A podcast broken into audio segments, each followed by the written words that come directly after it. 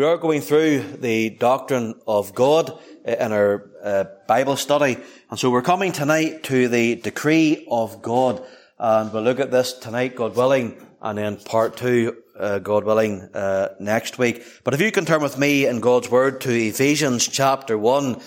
Ephesians chapter 1, we'll read verse 1 down to verse 12. Familiar portion of Scripture, and we pray God will give us help tonight.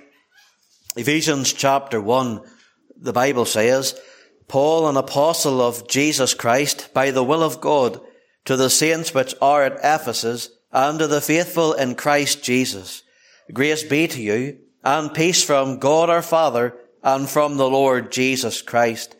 Blessed be the God and Father of our Lord Jesus Christ, who hath blessed us with all spiritual blessings in heavenly places in Christ, according as he hath chosen us in him before the foundation of the world, that we should be holy and without blame before him in love, having predestinated us unto the adoption of children by Jesus Christ to himself, according to the good pleasure of his will, to the praise of his glory of his grace, wherein he hath made us accepted in the beloved, in whom we have redemption through his blood, the forgiveness of sins, according to the riches of his grace wherein he hath abounded toward us in all wisdom and prudence, having made known unto us the mystery of his will, according to his good pleasure,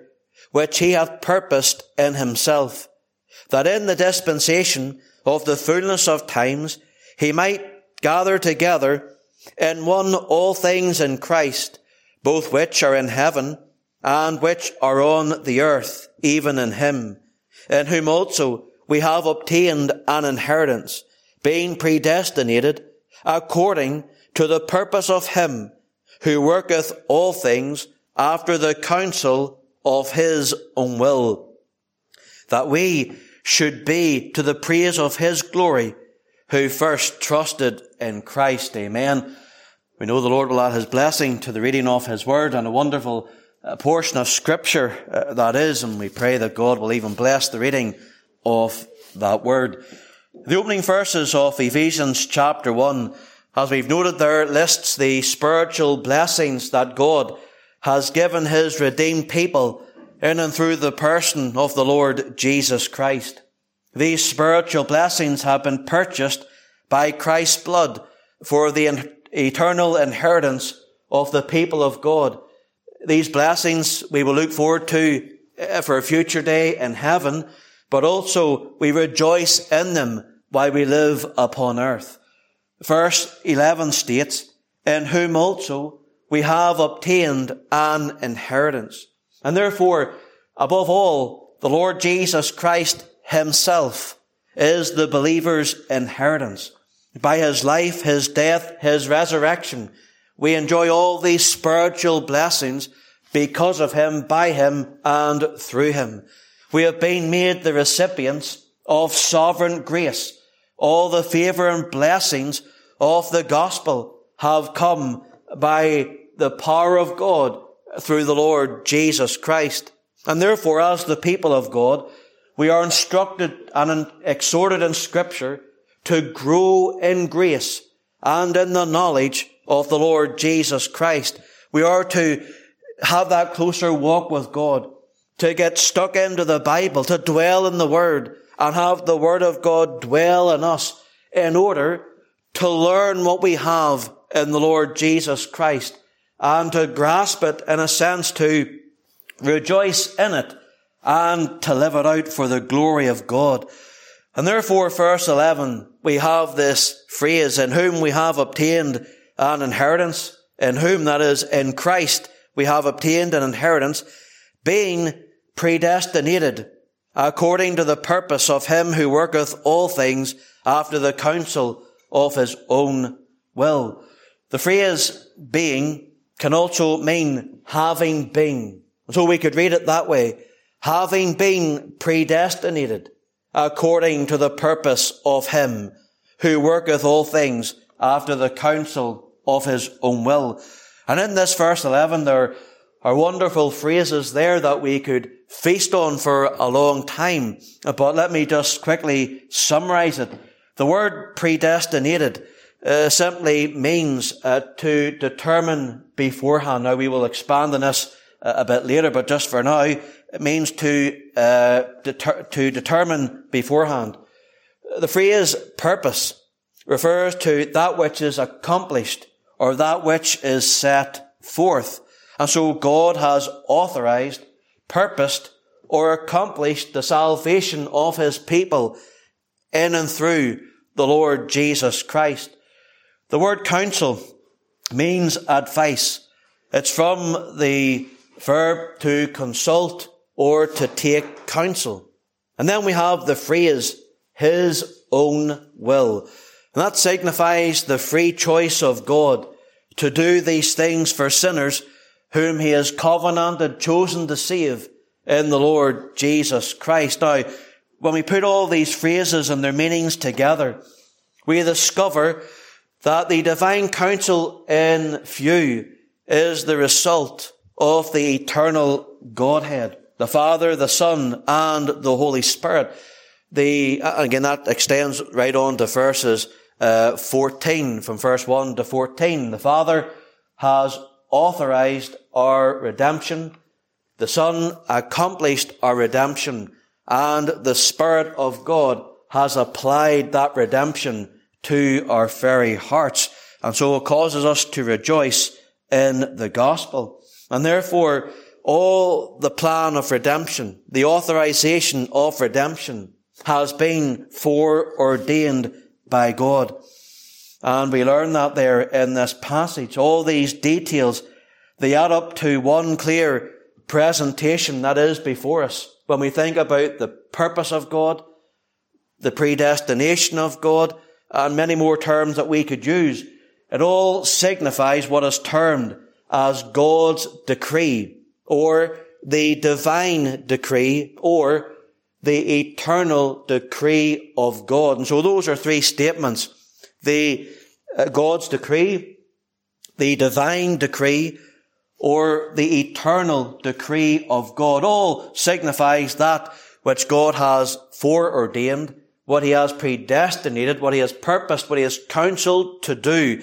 And it's wonderful as we seek to meditate upon this. Now let me say, as we bring in all the other studies that we have thought about when we looked at the incomprehensibility of God and the knowability of God, let me encourage you by saying this, that when it comes to God's eternal decree, His eternal decree is founded in His infinite uh, mind. And therefore, His decree is eternal, infinite, and unchanging. And we will never be able to perfectly grasp everything there is to know about God's purposes, His plans, how He works, why He works, and when He works. There's certain things, as we learned, the secret things, they belong to the Lord. And so, uh, that is what is termed as the incomprehensibility of God. There's just things we will never perfectly grasp about God and how He works, why He does things. As we've looked at this before and we'll look at it a bit today and mostly next week. The very fact we are saved by His grace. Uh, it's amazing to think about that. Fallen sinners. And yet He chose me, chose you before the foundation of the world when we deserved wrath and ruin. And so we will never fully grasp this. But what we have in scripture is what God has revealed of himself. And therefore we can't go on the boundaries of scripture. What we know about God is what God has revealed of himself. And what we learn is this. What God wants you to know is he worketh all things after the counsel of his own will.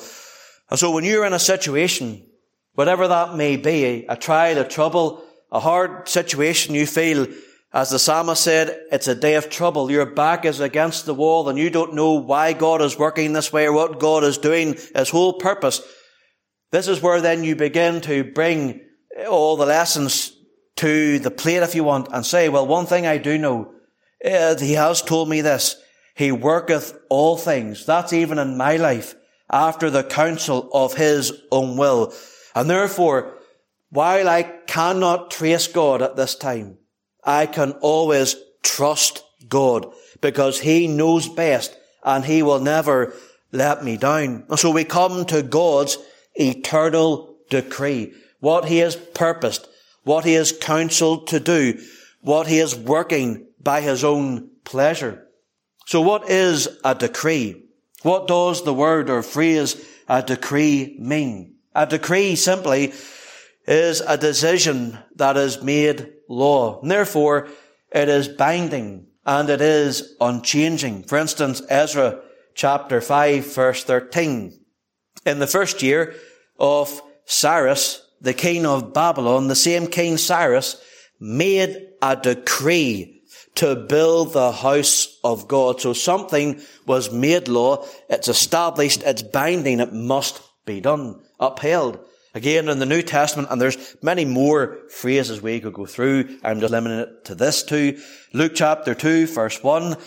And it came to pass in those days, there went out a decree from Caesar Augustus that all the world should be taxed. And we'll come back to this when we think about the providence of God, how God ordered all events surrounding the birth of the Lord Jesus Christ. And so those are men's decrees. But we are thinking tonight of the highest decree, the eternal decree, God's decree, which is unchanging. All men's decrees, their laws, their decisions, their counsels are included in God's eternal decree. God's eternal decree is His counsel, His wills, His plans, and His purposes. Now, I'll give you the notes. I have a lot more to say there when it comes to the different words uh, used but you can look at that yourself. But having already considered Ephesians chapter 1 verse 11 and gone through some definitions, let me give you now uh, some thoughts regarding from the uh, Westminster Confession of Faith, the shorter and the larger catechism.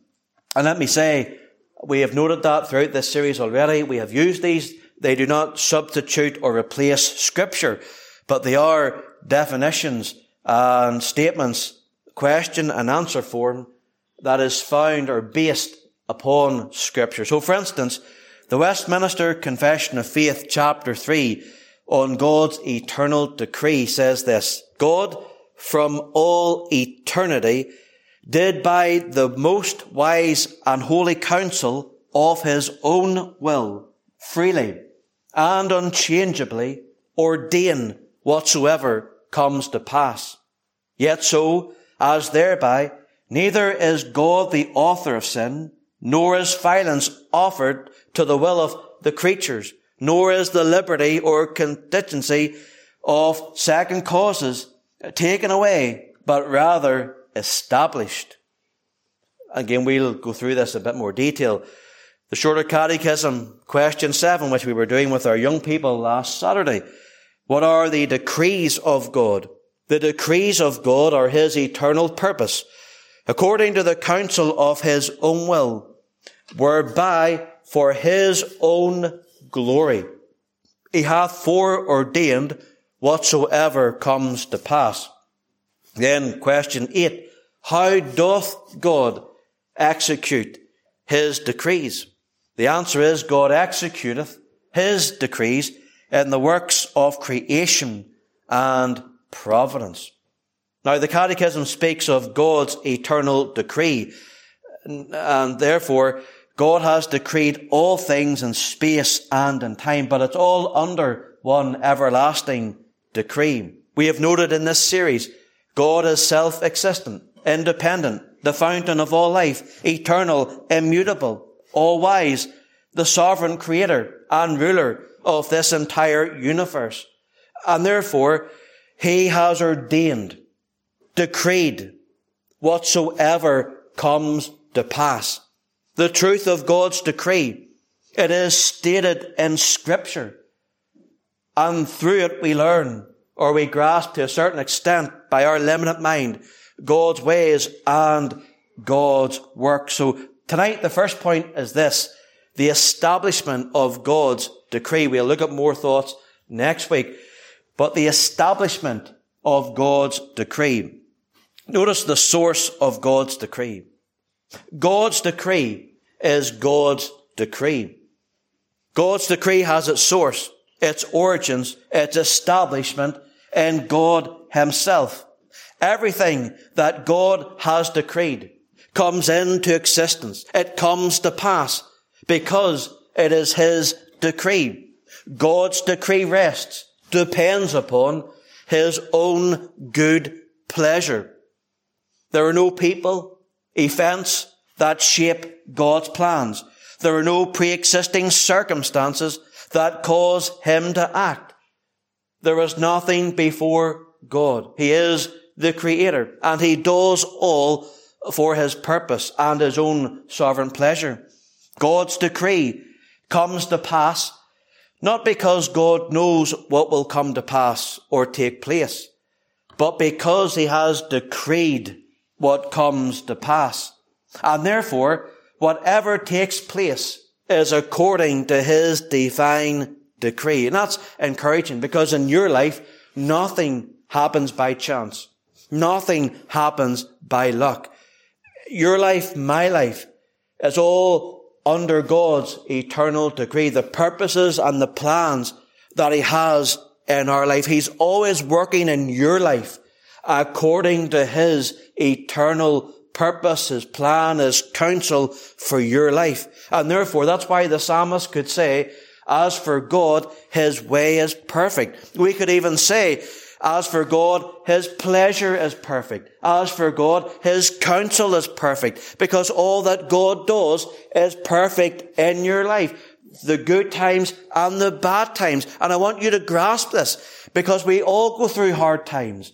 But we must come back to God's eternal decree and learn that He's working out His own purpose, His own law, what is, He's established His own counsel in my life. And so, God is never uncertain about His plans and purposes. Everything He, every detail within His decree is certain and fixed from eternity.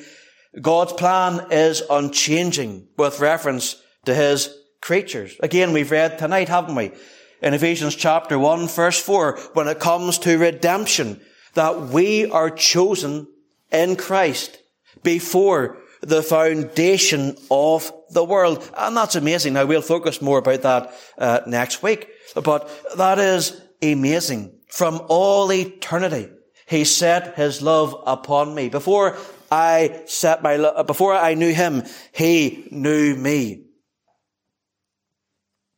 And therefore, while the world was decreed from all eternity, it did not exist from all eternity. Yet in God's mind, what he had decreed was as if it already existed. Let me explain it this way.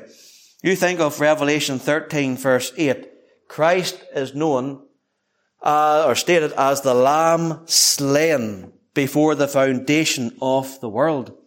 And yet though the world was not created, and Christ at that time had not physically died in time. Yet in eternity, in the mind of God, in eternity past, it was as if the event of Christ had already taken place. And that's astonishing. Before the creation of this world, God created the heaven and the earth. Yet before all that, Christ was the lamb slain before the foundation of the world. In the mind of God, Christ had already died, yet Christ had not died yet physically. He had not been born.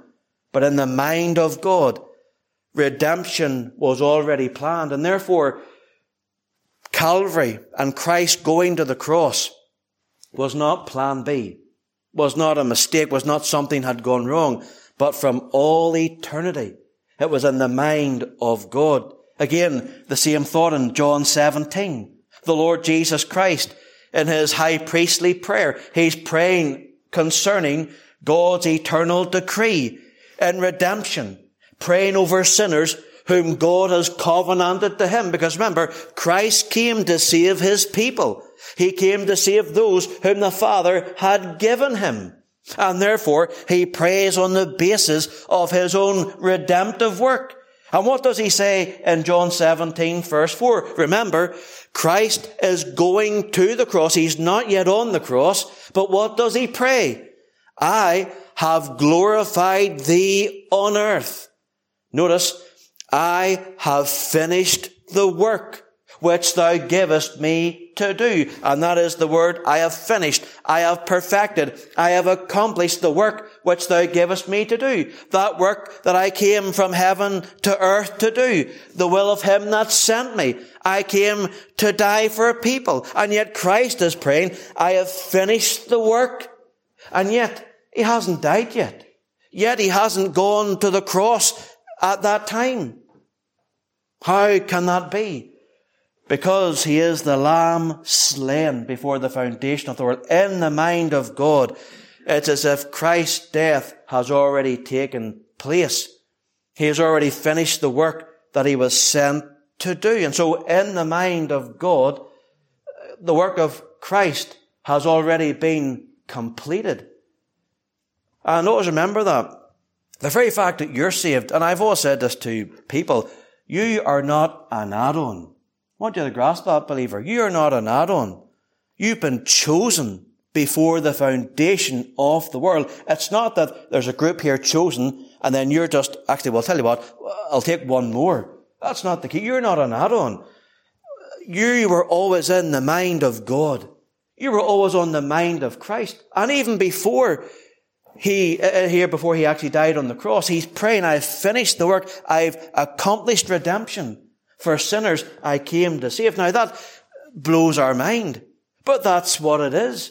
Again, you think as well about the second coming of the Lord Jesus Christ. Let me ask you, has the Lord Jesus Christ come back yet in his second coming? No, he has not. Yet, we read this here in Psalm chapter 2 verse 6, the Lord speaking about the second coming of his son. Yet have I set my king upon my holy hill of Zion. Notice, yet have I set. And so here in the mind of God, Christ has already come back.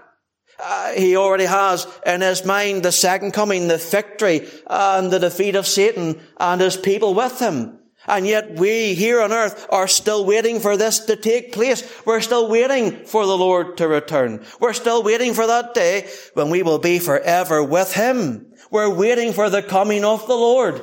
But yet in the mind of God, it's already taken place. In the mind of God, it's established.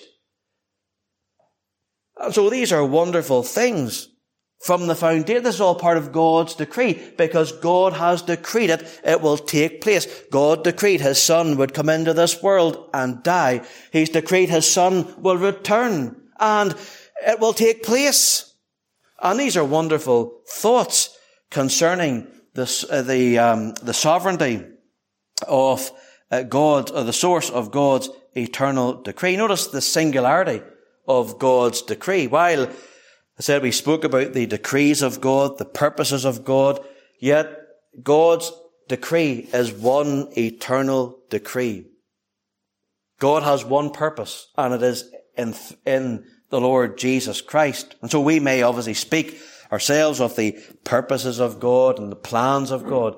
Yet in all uh, correctness, if you want, it is one plan, God's eternal plan of redemption in and through the Lord Jesus Christ. And all God does in Christ is for his own glory. Isaiah 46 verse 9 and 10. Remember the former things of old.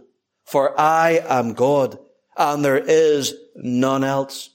I am God, and there is none like me. And there you have already what we spoke about a few weeks ago when we talked about the incomparability of God. There's none to be compared like unto him. Well, there it's again, Isaiah 46, 9 and 10. There is none like me, declaring the end from the beginning and from ancient times the things that are not yet done, saying, my counsel shall stand and I will do all my pleasure. There's God's eternal decree.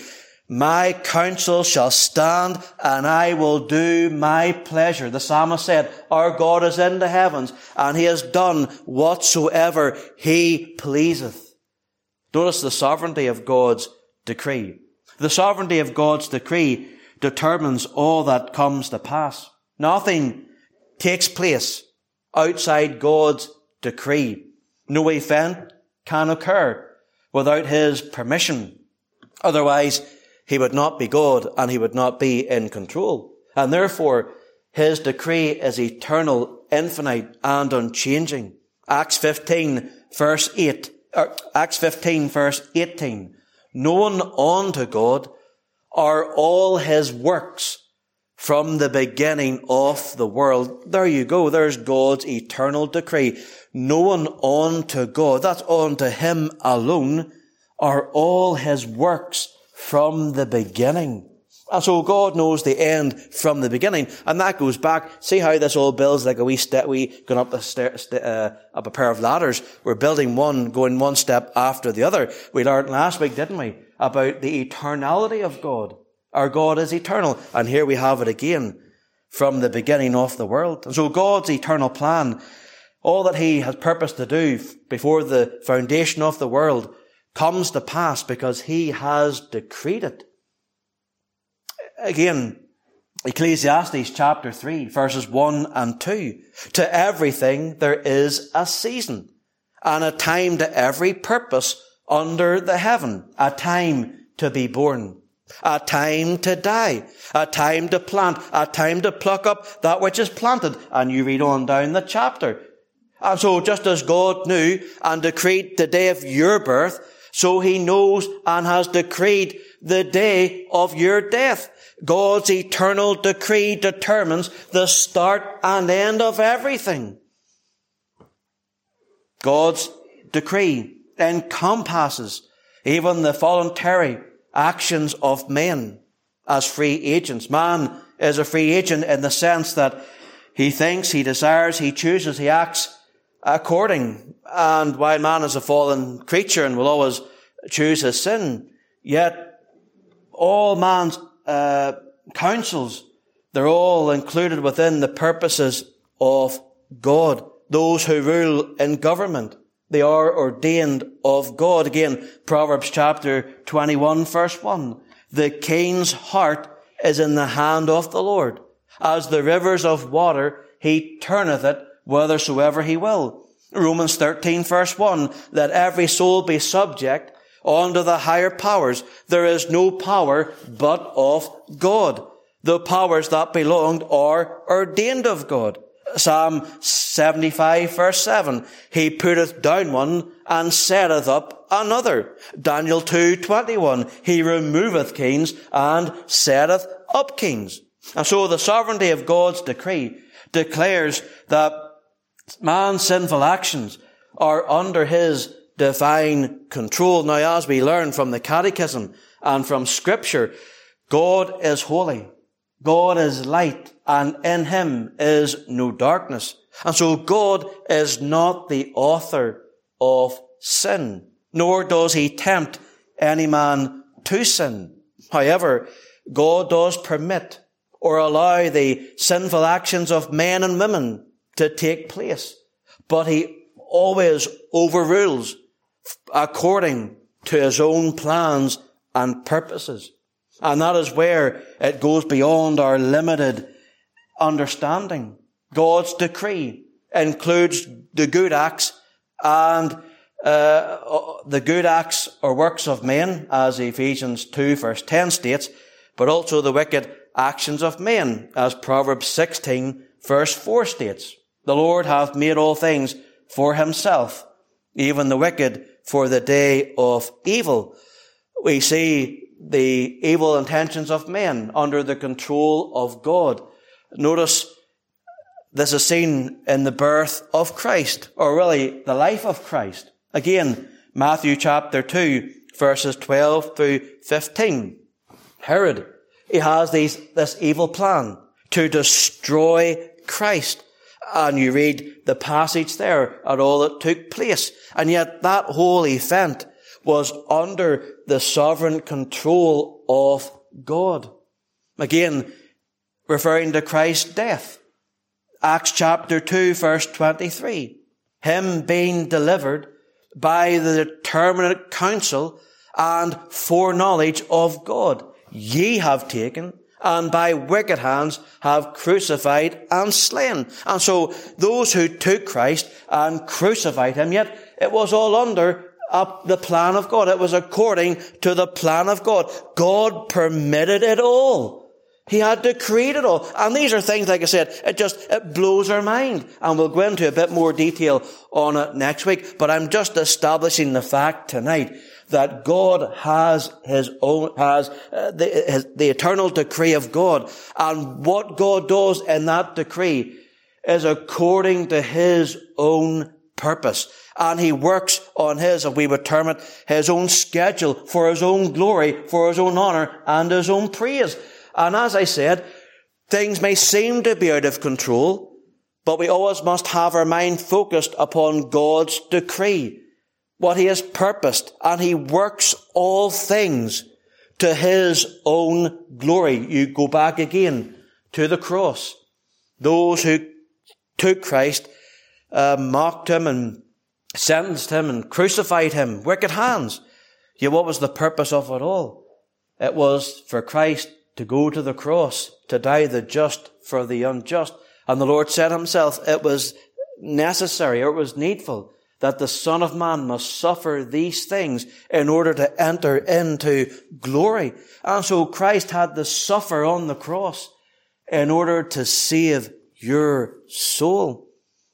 Finally, Genesis chapter 15, this is what we're thinking, aren't we, in the life of Joseph on Sunday afternoons the jealousy, the hatred of Joseph's brothers towards him. And we've traced the life of Joseph, haven't we, for the last number of months. And we've seen all the things that happened to Joseph. Yet every single thing was under the control of God, according to His will, according to His decree, all according to His own purpose. God was working out His own plan of redemption.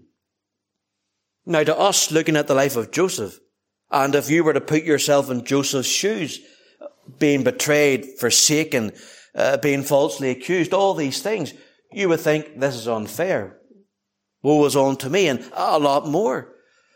But what did Joseph say when he met his brethren in Genesis 50 verse 20? But as for you, ye thought evil against me, or wicked against me. And God permitted that. But God meant it on to good, to bring it to pass as it is this day, to save much people alive. God had a purpose in it all. Because he work, he worketh all things after the counsel of his own will. And we've seen that, haven't we, in the life of Joseph.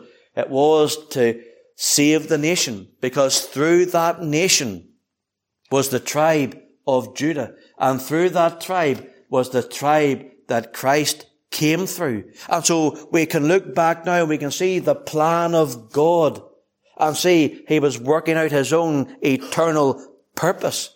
And so tonight we've looked at God's eternal decree, the establishment of God's decree. God does what he does. God works the way he works, when he works, how he works, who he works through, according to his own pleasure and his own purpose. But his purpose always centers upon redemption through Christ for his glory and for the saving of his own people.